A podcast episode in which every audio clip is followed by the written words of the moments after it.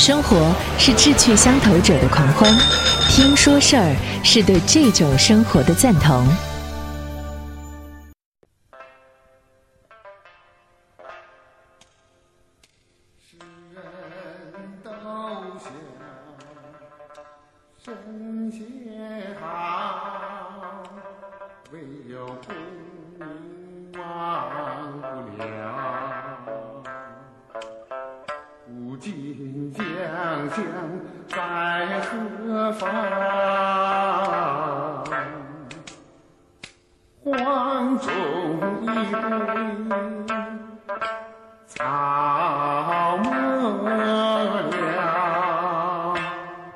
各位好，呃，停更了好久啊。前段时间我们的主题是南朝往事，说了一些故事。那么从今天开始呢，我们的主题呢要说说《红楼梦》。刚才我们的一开场听到那首歌曲叫《好了歌》，这是《红楼梦》里头的，呃，一开场的一首歌。歌是谁唱的呢？一个疯癫落驼、马喜纯一的跛足道人，他唱的是什么呢？世人都晓神仙好，唯有功名忘不了。古今将相在何方？荒冢一堆草没了。今天开始啊，我们的听说事儿吧的主题内容要来说说《红楼梦》系列。我是红楼专家吗？不是。我对红楼有过非常呃深的研究，有自我的感悟吗？也不是。那为什么说红楼呢？来源于我们背后强大的专家力量。首先想说说红楼啊，也是因为我的老师好朋友给我的启蒙。我听过他的讲座，听了之后特别的好奇于他所讲的那些细节在书中的原文是怎么呈现的。我如果从头看一遍的话，我会对《红楼梦》有怎样的自我认知和感受。所以呢，他在上头讲，我就下面下单赶紧买《红楼梦》这本书，按照呃这个呃鲁先生的建议啊，买那个版本。那么鲁先生是谁呢？鲁焕清，是宁波市社会科学院社科联党组副书记、副院长、副主席。他是我的老师啊，也是呃我的好朋友。那么这些年来，他在各个刊物之上发表《红楼梦》研究的赏析文章几十篇，而且还在各个讲坛、沙龙、呃、大中学校和机关举行专题讲座，有五十多场。背后有这样的一棵茂盛大树啊，做支撑着，所以呢，我就特别有底气来说说呃《红楼梦》。这个底气呢，除了我听了一些讲座啊，日常的耳濡目染之外，关键是有一本依靠，就是这些讲座和他的那些感悟、学术文章、赏析文章汇聚成了一个文本，叫《清语红楼》，以这个文本里头的内容为基础，我就可以用我的有声语言，呃，看上去可以稍微绘声绘色一样的跟大家讲到点滴。《清语红楼》这本书呢，也是呃去年年底的时候啊，与众人见面的。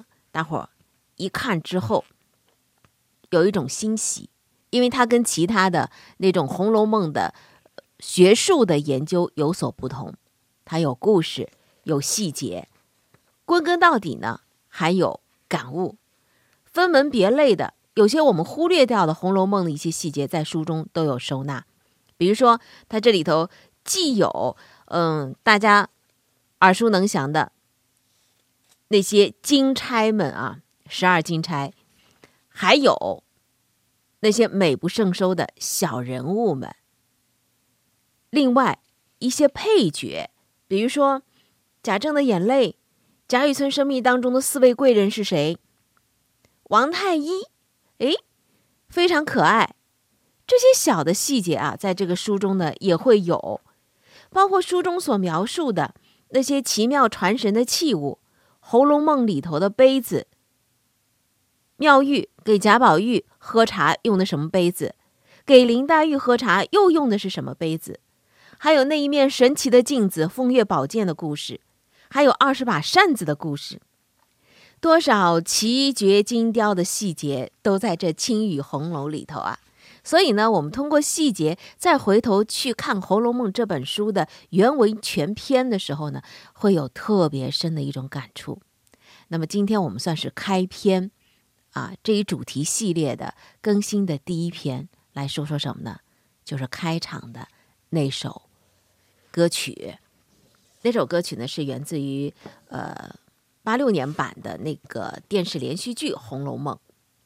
那么这个《红楼梦》里头呢，有非常多的流行歌曲一直传唱至今，特别好听，而且关键是呢，歌曲的谱曲、歌词、演唱，跟《红楼梦》里头的人物是如此之贴合。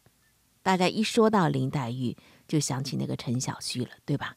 总是觉得这世上没有一个人可以再把林黛玉演得那么活灵活现了。一说起王熙凤，就想起那个刘杰来了，对吧？我们今天的开篇《好了歌》，一个疯癫落拓、马喜纯一的跛足道人，他唱的。他后半句还唱的：世人都晓神仙好，只有金银忘不了。终朝只恨聚无多，待到多时眼闭了。世人都晓神仙好，只有娇妻忘不了。君生日日说恩情，君死又随人去了。世人都晓神仙好，只有儿孙忘不了。痴心父母古来多，孝顺儿孙谁见了。这首歌的中心词有两个，好和了。谁好？神仙好。神仙为什么好？到底哪里好？没说。跟神仙相对应的是谁呢？就是我们生活在这世间的人，世间的人。世人有四样东西都了不了，哪四样呢？功名，这是一。第二样是什么呢？金银财富啊。第三样是什么呢？美色娇妻。第四样是什么呢？儿孙。功名，生活在世上啊。北宋张载有那四句话，叫为天地立心，为生民立命，为往圣继绝学，为万世开太平。有人说张载呢，他表达的是一个特别宏大的理想，颇有点像口号啊，这一般的人还真做不到。不是所有的人在做的事情都可以称之为是事业，也不是所有的人都可以成就一番事业。对大多数人来讲，所做的事儿，有生之年所做的事儿，可能顶多是一份职业。就是这一份职业，也让多少人是绞尽脑汁、费尽心血啊！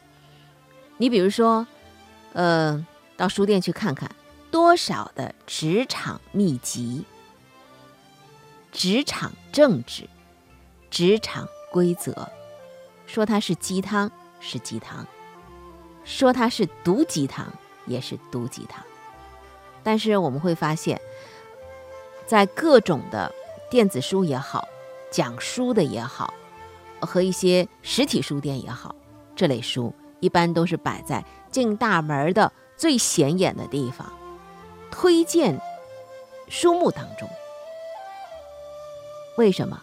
需求啊，供给侧呀。最后怎么样了呢？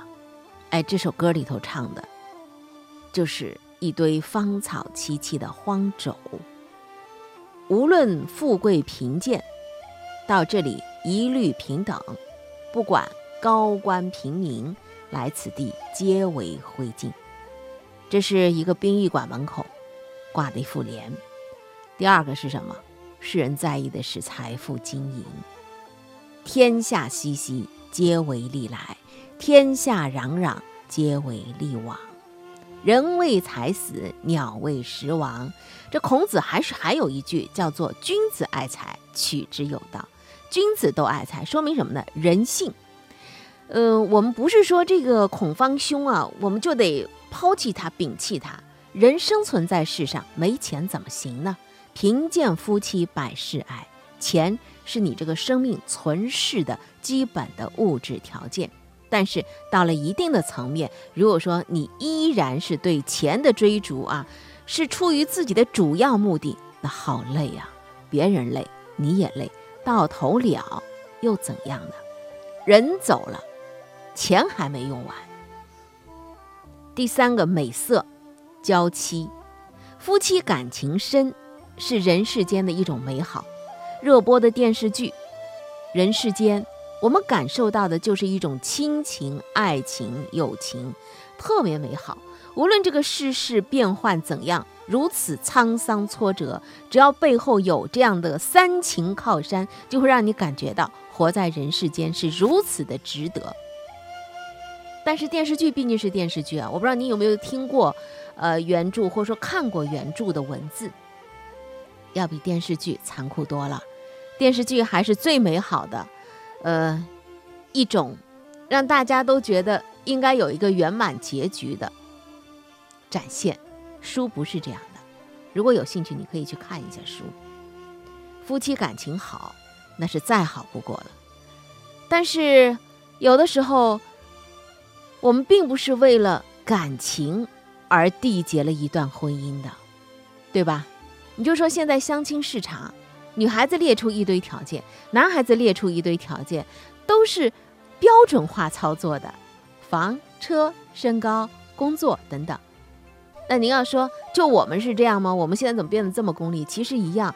美国有一档特别呃火的节目，就是提问史蒂夫。史蒂芬是一个很有名的主持人，呃，他的主持我特别的喜欢。那么有一个提问史蒂夫的时候，现场有一个观众站起来就问史蒂夫了，他说坐在我旁边那是我妹妹啊，我有一个问题，就是她现在还单身，我特别希望能够呃有有一个喜欢她的人啊，呃找到她的幸福。史蒂夫马上就说了，他说你看那个场下有一个妈妈跟她的儿子，那妈妈就在跟儿子说呢，说哎让他儿子去看一下这个姑娘。那儿子还跟妈妈说，哦妈你你你你别惹事儿了。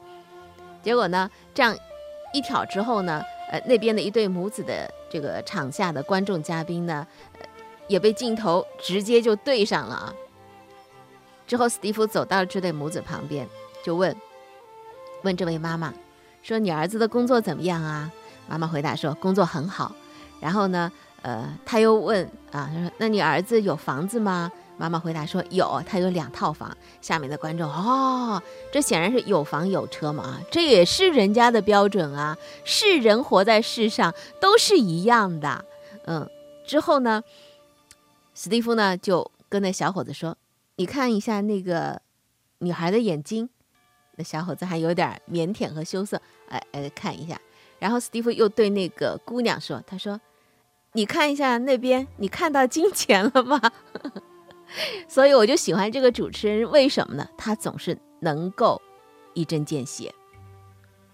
这就是婚姻娇妻背后还是有一些非常实际的东西。那么这首歌里头唱的是什么呢？就是你人不在了，你的娇妻可能马上就跟别人走了，都是一样的。所以啊呃，很多可以打动人心的有关于动物的这种表达出嗯，好像看上去很有忠贞不渝的情感的故事，马上就这个浏览量啊、转发量都会特别的大。为什么？因为人赋予了动物一种想象，他觉得在自己的人世间或身边见的比较少、比较稀有啊。一下比如说大雁呐、啊、鸳鸯呐、啊，其实鸳鸯并不是那么钟情的啊。大雁啊，或者说动物之间的啊那种从一而终的情感啊，我们打引号的情感就让人类会特别的羡慕，因为它有一种影射或者有一种想象在里头。情在现实面前是一件非常易碎的东西，它就像一个精美的瓷器，非常非常的值钱，你得小心翼翼的呵护着它，你不能粗拉拉的去对待它，而且毫不在意的把它放在一个非常具有风险的地方，冷不丁碰落掉在地上那就碎了。你非常珍惜它，你觉得它还很值钱，你再把它给粘合在一起，找最好最好的工匠，给你去复原，那也是有裂纹的，知道吗？什么叫破镜重圆？破镜重圆可以吗？可以，但是那道纹路是永远存在的。这就是情。什么是情？什么是义？西班牙歌剧《卡门利》的歌词就更加的直白了，不过是男的女的在做戏。好，还有第四个就是儿孙。养儿育女容易吗？有人说很容易，也有人说是不容易。因为现在啊，呃，当下我们所关注的热点的最关注的热点的有三个，一个呢是医疗啊、社保、养老、健康，呃，还有一块呢就是教育，关系到子女。教育不仅仅是一个物质的付出，有的时候你没做好准备。这个爹妈当的啊，那仅仅是一个生理意义上的父母。当你稍微有点意识，父母不仅仅是生理意义上的父母的时候，你就会感觉到压力蛮大的，因为你要对一个生命负责。天底下最无私的是什么呢？很多人都会说是伟大的母爱。为了儿女，父母愿意吃苦流汗，而且无怨无悔。这当然只是一种，我们不是说所有的天下的父母都是这样的，也不要抱有这样的一种想象力，就所有的父母都是无私奉献的。因为他首先是人，就有人性，其次才是生理意义上的父母。孟母三迁、孺子牛，这都是一个个家喻户晓的典故，歌颂的都是父母对孩子的。但前段时间我听到，呃，也是一位呃大哥啊，他开玩笑，他说：“哎呀，孝顺儿女，孝顺儿女。以前这个孝顺吧，可以是形容词，孝顺的儿女，夸自己孩子呢。现在这个孝顺吧，是动词，孝顺儿女指的是父母对孩子。”好，说到这儿了，四个歌里唱的那些东西，哎呀，都是了，功名财富娇妻儿孙。人生幸福需要这四样东西，但是世人因为忘不了，所以就不好了；神仙是因为忘得了，所以才好了。道士对甄士隐是怎么说的呢？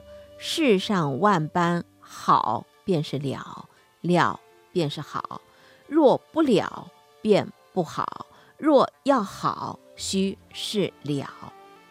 对于沉迷于红尘当中的人来讲，啊、呃，那可能还听不太明白。而对于甄士隐来讲，却有点像醍醐灌顶，幡然醒悟。为什么说对《红楼梦》里头甄士隐是幡然醒悟呢？因为他那个时候啊，属于天灾降临，东窗事发，重病缠身，退休闲暇。人什么时候最清楚？就应该是这个时候。人在困境当中是最能够领悟人生的。人什么时候糊涂呢？春风得意，得权专横，来钱容易，想占便宜的时候。甄士隐当时就深陷两大困境，天灾人祸。女儿非常可爱，但是在元宵之夜被人给拐走了。自己的家因为隔壁是葫芦庙，一场大火，家被烧成了一片瓦砾。还有重病缠身，他带着妻子投奔到岳父家里，遭到白眼，满是悔恨。他呢，极愤怨痛啊，暮年之人，贫病交工。书里是这样写的，这位有着神仙一流人品的本地望族，就这样竟渐渐露出那下世的光景来了。暮年的甄士隐就在这样的一种情绪当中，在街头碰到了那位跛足道人，于是就有了那首《好了歌》。不管你是看没看过这本书，或者是看没看过那个电视剧啊，这首歌《红楼梦》当中的一个华章，一开场就有这首歌了。有的说它是概括和预示了荣宁二府的兴衰际遇，也有的说呢，它是集中反映了贵族阶级以功名、金钱、美色、儿女为奋斗目标的人生观。还有的说呢，它揭示了揭示了最后的那个结果，就是荣宁贵族啊家运衰微、树倒猢狲散的败落结局。还有人把它呃归纳中心思想，说这是曹雪芹对于黑暗腐朽的行将衰亡的封建制度的辛辣鞭挞。不管怎么说，你如果说翻开《红楼梦》，这首好了歌肯定就入你的眼睛，你得仔细的听一听。那么甄士隐他幡然醒悟之后，然后用另外的一首词对好了歌做了更为清晰的注解。陋室空堂，当年胡满床。衰草枯杨，曾为歌舞场。蛛丝儿结满雕梁，绿纱今又糊在蓬窗上。说什么脂正浓，粉正香，如何两鬓又成霜？昨日黄土陇头送白骨，今宵红灯帐底卧鸳鸯。金满箱，银满箱，展眼乞丐人皆谤。正叹他人命不长，哪知自己归来丧。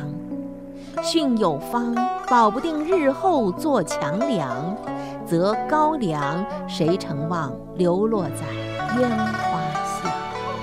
因嫌纱帽小，致使锁枷行。左脸破袄寒，今弦紫芒长。乱哄哄，你方唱罢我登场。反认他乡是故乡，甚荒唐。到头来，都是为他人做嫁衣裳。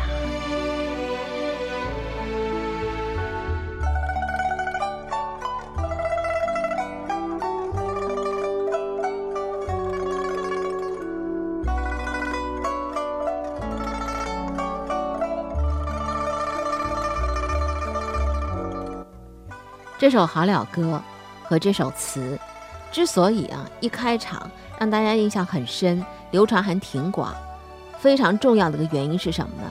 他问出了一个问题：我是谁？从哪里来？到哪里去？这是哲学问题啊，想不明白，说不明白，理不清楚，人活在世上是为什么？如果按照这歌和词里头所写，那结果既然是在那里既定好的，我们活个什么劲儿啊？人生还有意义吗？所以呢，在网上会有一些特别红的，呃，流量还挺挺大的一些网文，他跟你说，他说，啊，人生本无意义，或生命本无意义，等等等等，还有一套自圆其说。那还有人会把这个话呃非常振振有词的跟你去分享，说人生除了生死，其他都是擦伤，听上去还挺入心的，相信你也记住了。这么多的只言片语，你听了之后，同样有一句话也会像一个重锣一样砰下敲一下，什么话呢？为什么你懂了这么多的道理，却依然过不好自己的一生？再回到《红楼梦》里头，甄士隐笑着对那个道士说了两个字：走吧。跟着他走了。走去哪里呢？佛教说回头是岸。那么脂砚斋这个点评本里头呢，说这个走吧这两个字是悬崖撒手，掉入大海的人见到一根稻草都会紧紧抓住不放的。什么样的人会在悬崖撒手？他说出走吧这两个字之后，然后书中的描写是什么呢？将道人肩上的搭链抢了过来背着，竟不回家，同了风道人飘飘而去，一去便再无踪影。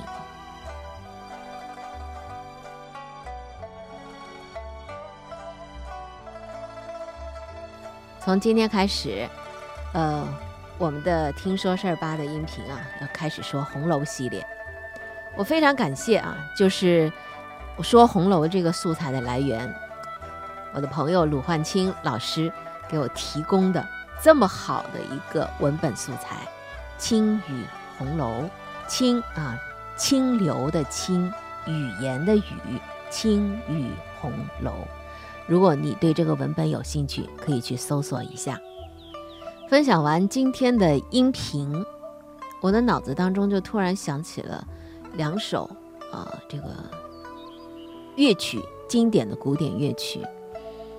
一首呢是柴可夫斯基的第六交响曲，非常著名的一首呃交响乐曲，悲怆。